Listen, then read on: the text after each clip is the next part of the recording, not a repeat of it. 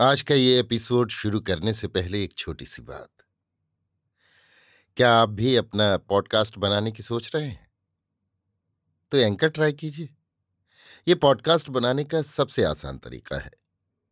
Number एक, ये free है।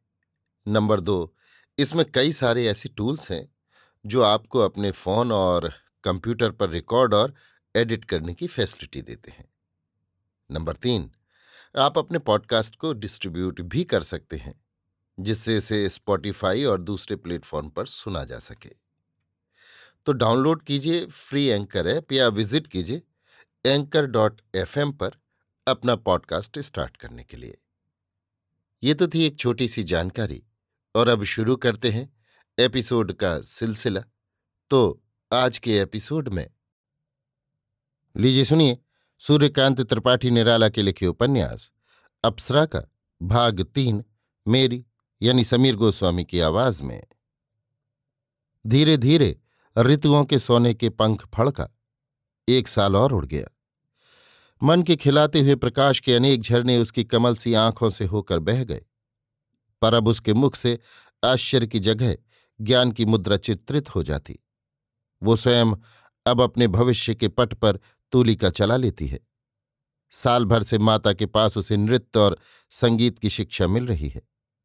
इधर उसकी उन्नति के चपल क्रम को देख सर्वेश्वरी पहले की कल्पना की अपेक्षा शिक्षा के पथ पर उसे और दूर तक ले चलने का विचार करने लगी और गंधर्व जाति के छूटे हुए पूर्व गौरव को स्पर्धा से प्राप्त करने के लिए उसे उत्साह भी दिया करती।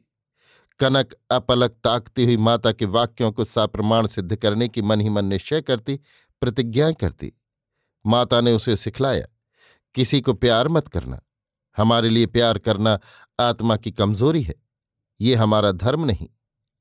कनक ने स्फुटवाणी में मन ही मन प्रतिज्ञा की, किसी को प्यार नहीं करूँगी। ये हमारे लिए आत्मा की कमज़ोरी है।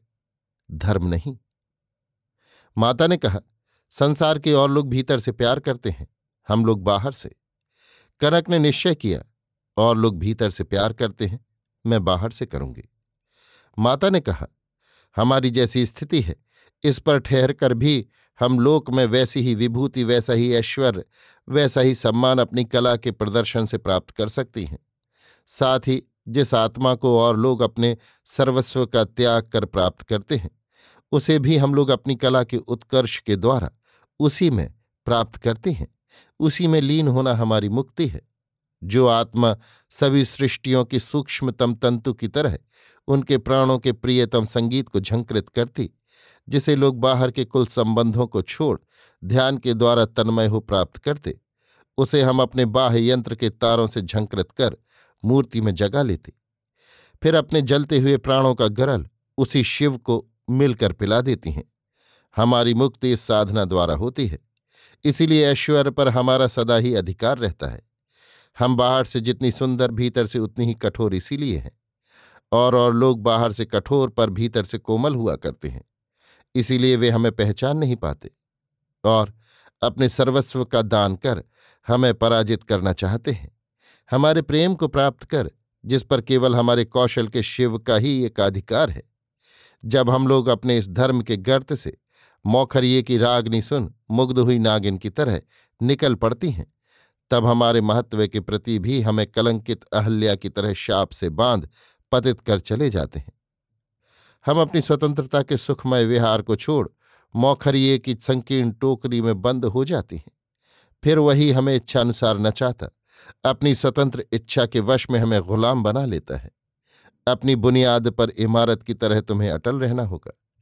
नहीं तो फिर अपनी स्थिति से ढह जाओगी, बह जाओगी। कनक के मन में होठ काँप कर रह गए। अपनी बुनियाद में इमारत की तरह अटल रहूँगी। अभी आप सुन रहे थे सूर्यकांत त्रिपाठी निराला के लिखे उपन्यास, अप्सरा का भाग तीन, मेरी यानी समीर गोस्वामी की आवाज़ में।